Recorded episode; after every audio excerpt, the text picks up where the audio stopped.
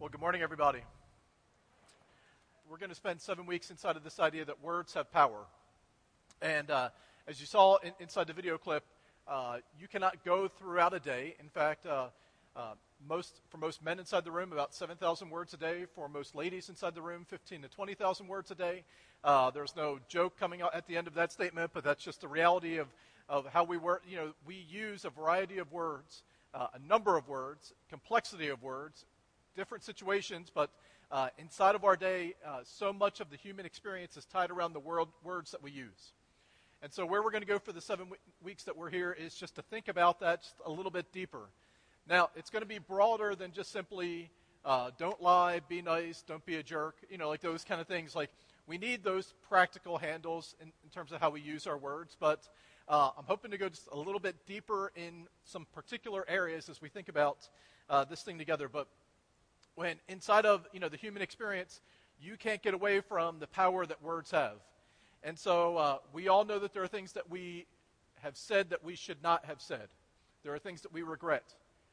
We all have things that people have said to us that they should not have said and have been our biggest disappointments or wounds inside of life.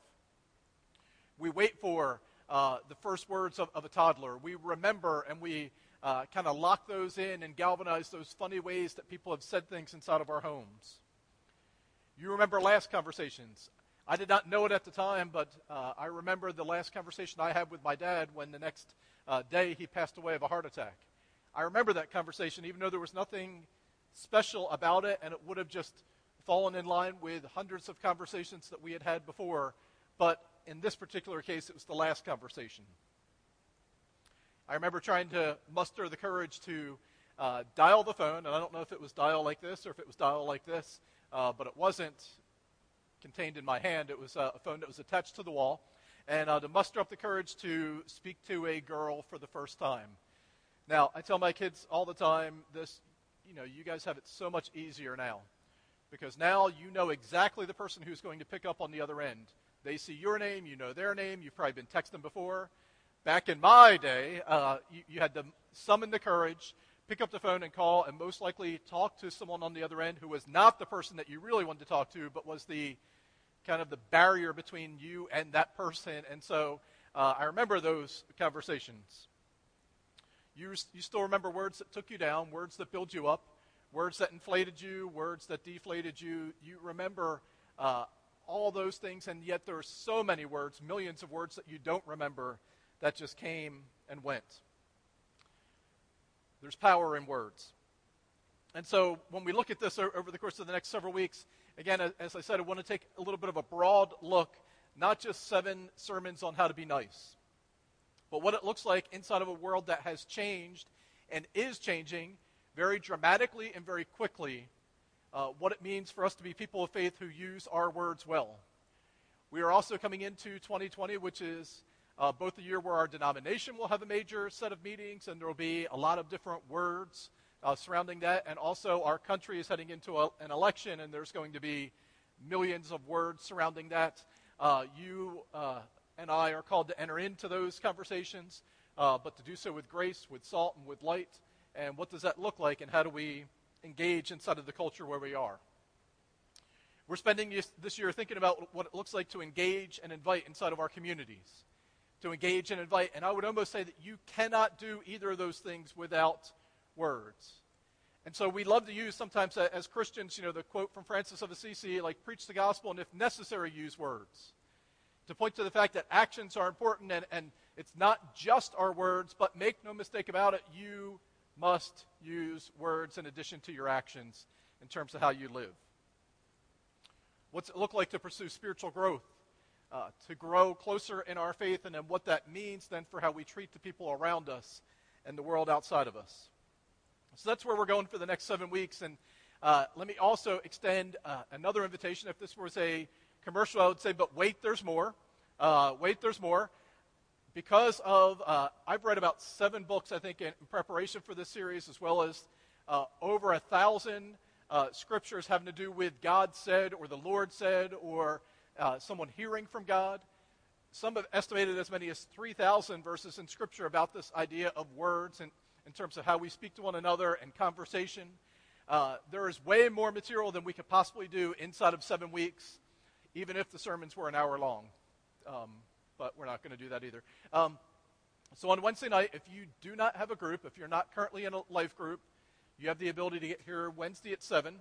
Uh, upstairs in the education wing, we're going to, going to be looking at for seven weeks some uh, bonus material. We may look back into Sunday morning and talk about a couple of things, but for the most part, there is uh, brand new content uh, that we are going to uh, discuss there. Uh, several other topics that we can't even get to here on a Sunday morning, and I'm looking forward to that. So join us if you can on Wednesday evening. All right, so after this lengthy introduction, let me just tell you where we're going to go this morning. I want to warn you, today kind of like builds, and, and I want to invite you just to stay with me for the next 20 minutes or so. Because uh, I want to uh, attempt to, if I can, lay a foundation inside of Scripture for why this is important. We know practically why this is important. Every day you get into trouble or you uh, exchange great words, good words, not so good words. We know that this is important uh, practically in terms of relationships, but I think it's grounded even deeper theologically inside of the heart of who God is and what faith looks like. So I want to attempt to, if I can, kind of lay a, a theological framework. Uh, I promise I'll try to not to make this boring, but I think it is important that we kind of think about these things. And so to jump into it together. Uh, one of the deadlines I have, um, one of the things probably that, that, that, Charlie you know, hated most about his job, and now Bill and, and Eddie get to do it, is every Wednesday is to say, uh, what is your title and what is your scripture passage for the weekend? And and then to repeat that email on Thursday and possibly on Friday. If, but no, I'm usually not that bad. But uh, and so this week the staff was asking, "What is your title and what's the scripture?" And I thought about it for a second, and I said, "Genesis 1:1 to Revelation 21." Because that, that's where I think I want to cover, and uh, so we have a lot of slides to get through um, if we're going to read this together. Well, what I want to do is begin inside of Genesis chapter 1 and uh, take, th- take through uh, spend some time there and then take us through, and we're going to end in uh, the very end of Revelation uh, during our time together this morning. So uh, if you have your Bibles, we're mostly going to be in Genesis chapter 1 uh, for our reading here this morning, beginning uh, with verses uh, 1 to 5. Now, I want to invite you, as you think about this, these are familiar words. Think about how the creation story is told, passed down orally for generations Moses then, you know, most people believe wrote Genesis uh, to Deuteronomy, the first five books of the Bible. As Mo- Moses, hundreds of years later, puts pen to paper under the influence of the Holy Spirit, we have hundreds of pages in Scripture of prophets and history. And you have about three pages inside of your Bible of the creation of the world. Think about uh, for a moment just how this story uh, is uh, chronicled and is recorded for us. All right, here we go. In the beginning, God created the heavens and the earth. Now the earth was formless and empty. Darkness was over the surface of the deep, and the Spirit of God was hovering over the waters. And God said, Let there be light. And there was light. God saw that the light was good, and he separated the light from the darkness. God called the light day, and the darkness he called night. And there was evening, and there was morning, the first day. How's the creation story told? And, and maybe even just in the asking of that question, I kind of give you part of the answer. The creation story is told, but it's also told about a God who speaks. And so, right on page one, sentence one, inside of your scripture, this is idea that God speaks and the importance of words. Creation is not somehow like uh, boomed into existence or flashing lightning or miraculous power, but it's spoken by the very mouth of God. And God said, Let there be light. You go on, though, inside of this, and if you were to go down through the next uh, four days of creation, where the separation of the waters and then the putting of the stars and, you know, and, and the, the sun in the sky, and then there's the uh, creating of the plants and creating of animals, you get this pattern over and over again where God spoke and said, Let there be. And then it happened. And then God places a label on that. We're going to call this day and we're going to call this night. We're, we're going to call this the, the sun and this the moon and these the stars. God labels, He speaks further to, to classify and to specify His creation. Then, after that, and periodically, you get the evaluation that it was good, that He saw the light was good, and, and at the end of uh, you know, the, the five days, it was good. And so, all through creation, there is a lot of talking taking place. As God speaks creation into existence and provides a label for it and then gives an evaluation. You do not have the creation story without words. Not just words inside of your scripture, but the word of God that comes forth. God speaks creation into existence. And throughout that, uh, this importance of words goes on when uh, we pick up further down the story the, the sixth day of creation uh, with verse number 26.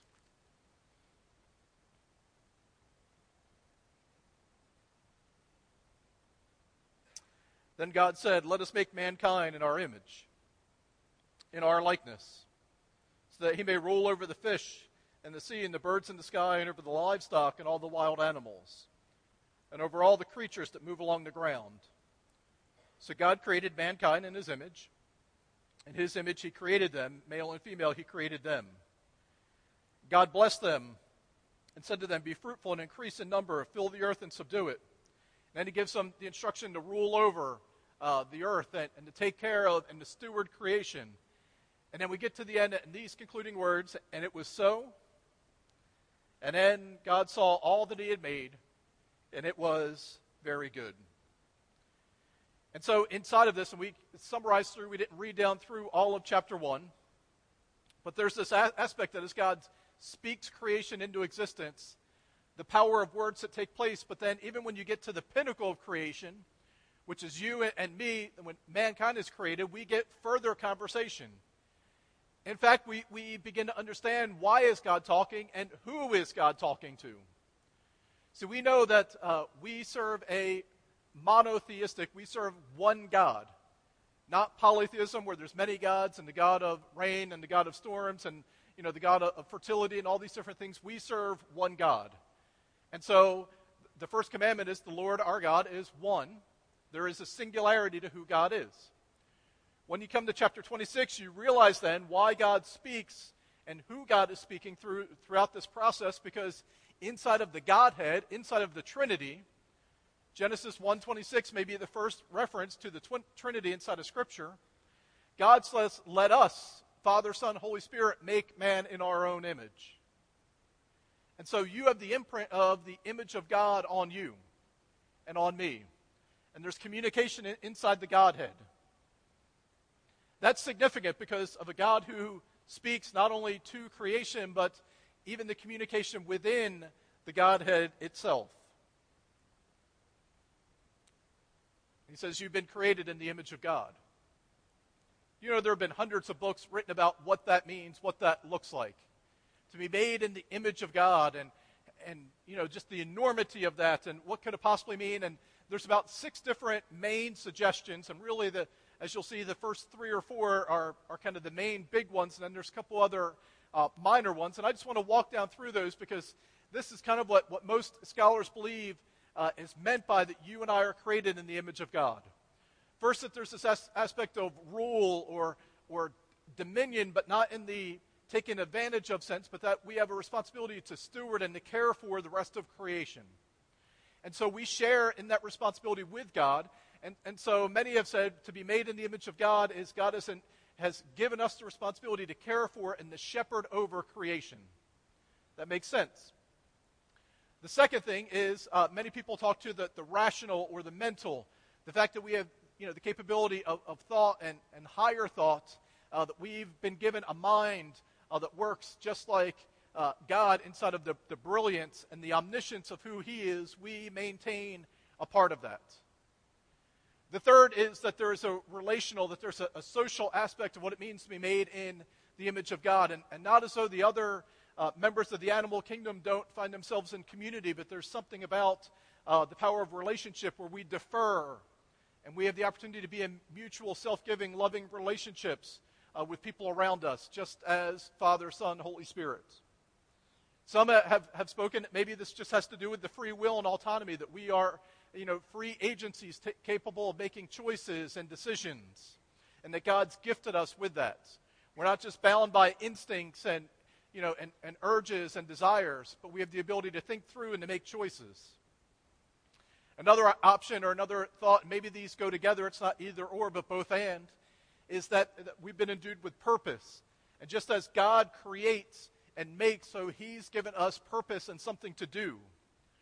Reminder for you that work is not a uh, ramification of the fall. The toil of work and, and the danger in work and the lack of satisfaction in work is what comes as a result of the fall. But from the very beginning, you and I weren't created just to enjoy pleasure and sit on the beach, but to actually, actually engage in and to be purposeful in some of the world that God has given us. And the, the sixth is, you know, that maybe there's a moral character that we uh, embody the character of our God. And all, all six of these things really make a lot of sense when you think about what it means to be made in the image of God. We are not omnipotent. We are not omnipresent. We're not everywhere and all powerful and all knowing. We don't, you know, embody the holiness of God or, you know, the grand nature of who God is. But in some of these things, this makes sense that we're made in his image. John Piper had, had this to say. He, he said there is so much thought given to that how we are made in the image of God or what it looks like to be made in the image of God. But he said, I wonder if the main reason, chapter 1, verse 26 is there, is not to figure out how you image are, are made in the image of God, but the fact that you are, and that bears a responsibility.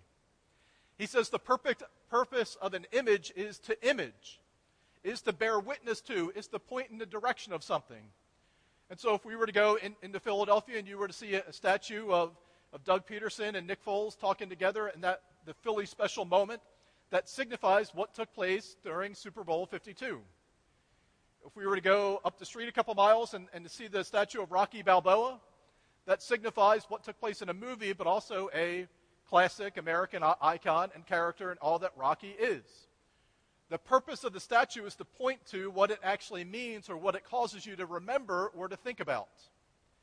So John Piper says instead of getting lost in whether it is, you know, the fact that we have reason or, you know, the opportunity to steward creation or work or all those things, the purpose of the image is to be an image.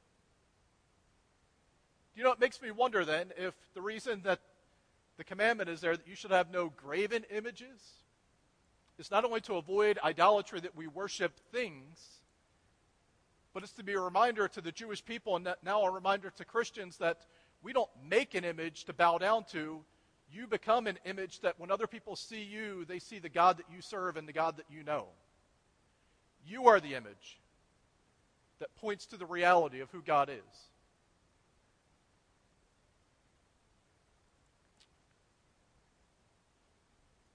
So you're made in the image of God to reflect who He is, to bear witness to the reality of a God who wants to come and take up residence inside of a human heart and therefore to transform character and thinking and words. But I want to add one more to the list of what it means to be made in the image of God. I'll be quite honest and say I've not read this in any books. I don't know if I'm going out on a limb or if I'm trying to just make a cute little tie in to the sermon series. But I think there's something about this idea of words that is part of what it means to be made in his image. Because as we're about to see in a, in a couple of moments, you cannot find a place where God moves inside of human history, inside of Scripture, that doesn't involve him speaking. And in fact, uh, scientists have said one of the things that differentiate human beings from other members of the animal kingdom is not just the ability to have speech, because a number of species communicate, but to have complex speech that's tied to both memory and emotion. Complex, developed speech that's tied to both memory and emotion. In other words, we communicate relationally, not just inside of the facts of the current moment or even the feelings of the current moment, but inside of memory and inside of critical thinking and inside of relationships, we learn and adapt and we communicate much deeper than simply just facts and figures and reality and perception. And I think it's in line with the heart of who God is. Because after Genesis 1, where God speaks creation into existence, you move on throughout the rest of the Old Testament, and in Genesis chapter 6, at, at the flood, it said God spoke to Noah. You turn the page to John or to Genesis chapter 12 and said that God spoke unto Abraham. And so the birth of the Israelite nation begins with the fact that God speaks. You come to Exodus chapter 3, and that God sees the misery and he hears the cry of his people. And he gets the attention of one who has escaped far away from the misery of Israel. And he's out uh, tending the sheep of his father in law. And it says, God speaks. And he says, Moses, Moses. And he meets him there in the burning bush. And then as Moses begins to, to lead the people out uh, of Egypt, in Exodus chapter 20, Moses is up on the mountain, and it says once again that God speaks. And he gives him Ten Commandments that then eventually are etched inside of stone, but they were first given as communication from God to Moses. You cannot find a place inside of Scripture, inside of the, let's say, the top 100, the top 10, the top 50 events where God moved through human history that didn't begin with the voice of God and God speaking either directly to somebody or God speaking inside of the circumstances of what's taken place Do you use words. And then, if you're not convinced, when you come to the New Testament and Jesus steps onto the page of human history, in John chapter 1, we read about what took, took place, and we read this just a couple of weeks ago. But John said it in the beginning. Not was the Son of God, the Son of Man, the Messiah, Emmanuel. John picks a different word. John says, In the beginning was the Word, and the Word was with God, and the Word was God. He was with God in the beginning. Remember back at creation, let us make mankind in our own image. Through him all things were made. The Word became flesh and made his dwelling place among us. We have seen his glory, the glory of the one and only Son who came from the Father, full of grace and truth. John says, You want to know what it's like that God would step in and intervene, the one that we've been waiting for and hoping for, and the one who's spoken, and the one who's acted, and the one who's brought us to this place in human history that he sent forth the Messiah? We know him as the Word. The revelation of God, the Word of God, that is now one that we can touch and see and know. And we know his name, and we know that where he grew up, and we know who his mom is. And we know all these things about him, but it's because the Word of God now has become tangible and here right in front of us. It's interesting that throughout the New Testament, one of the words that you get, the descriptors, the names of who Jesus is, is he's the embodied Word of God. The representation, the message, in the fullness, God in the flesh. The last reference is in Revelation 21. We're inside of the, the gathering of the people where everyone's worship and Jesus is at the center. It said, and he will be known in that place as the Word of God. From Genesis to Revelation, God speaks to his people. God engages with, with them. And, and I think one of the reasons he's given us the opportunity to speak and to engage in relationship, it's because it's one of the ways that we bear his image. And we look like him and we act like him. So let me break this down for a few things. We're going to get very practical over the next six weeks, but I wanted to begin here to at least lay a foundation. And I think there's a few things we can surmise out of what we've just uh, read through and thought through today. The first is that God is a self revealing God. That God is a self revealing God. You would not know anything about God unless He desired and He took the first step in the initiative to make Himself known. I believe last week we mentioned that the, the deists are those who believe that there is a God and God made the world. And after He was done making the world, He kind of threw it out into space and maybe He watches from a distance, but He's not involved day to day, moment to moment. That is not Christianity. Christianity says that the God who made everything, who spoke it into existence, now speaks inside of your life. And he's made himself known through the Word of God, Jesus, and through the Word of God, Scripture. But he's a God who speaks. And he's a God who wants to be known, and he wants to be heard, and he wants to be responded to, and he wants to be active. This is not a passive relationship. So then that means for you and for me, we take initiative and we engage in the lives of other people, not just because it's the right thing to do or a good thing to do, but when you do that, you embody the characteristics of the God that you serve. To be self revealing and to take initiative inside of aspects of redemption and ministry. Second, just as there's communication inside the Trinity, where each person honors one another, that you have Jesus saying, I can't do anything apart from my Father, where I'm going to send you the Holy Spirit who's going to bear witness in my name. And the Spirit constantly gives witness to Jesus and, and comes from the Father. That you have this mutual, loving, life giving relationship between Father, Son, Holy Spirit. That becomes the pattern then for how you have relationships with other people. That there's honest, heartfelt, open, others centered conversation between you and the people inside of your life. Because it's the right thing to do, yes, but because when you do that, you embody the characteristics in the heart of your God. Three, my words are not secondary or unimportant. They're not just an extension of this thing called life, they're a reflection of who I am.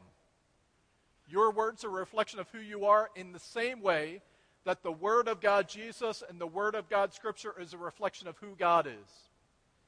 Now, that sounds like an overstatement, but let me just say that again. Your words are a reflection of who you are, in the same way that the Word of God, Jesus, and the Word of God, Scripture, are a reflection of who God is. Do you know want to know what God is like? Look at Jesus. Do you want to know what God is like? Open pages of Scripture. Do I want to know what you are like? I should just listen to you for 10 minutes or 15 minutes or 20 minutes. In the same way, your words are a reflection of who you are. And number four, you and I then must treat people, all people, the people you agree with and the people you don't agree with, the people that annoy you and the people that you wish you had more time with, your friends and your enemies, your family and the people that are your family but you wish weren't your family the people who stretch you, and the people who give life to you. We treat all people with the dignity and respect they deserve as someone made in the image of God.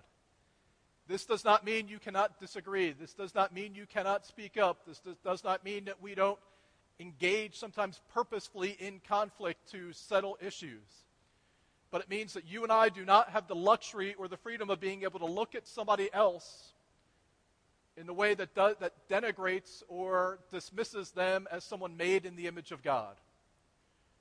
We see people the way Jesus sees people made in my image, someone that I would speak into existence, someone I laid my life down for. And do you know not there's not a person that you meet during the course of the week that's not one step away from a relationship with Jesus. And this is part of what we're going to get into over the next few weeks is that we reduce people to issues. And so you read a quote that someone says, and all of a sudden they become the embodiment of evil. You read something that, and somebody else likes this particular post that you think is unlikable as a Christian, and you immediately dismiss them we are in a very polarized society, and it's easy to say these are the people who are with us and these are the people who are not with us.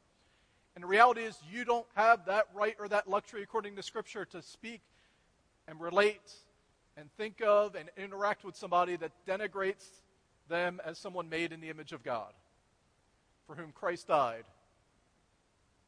and who's one step away from a relationship with Jesus. This is difficult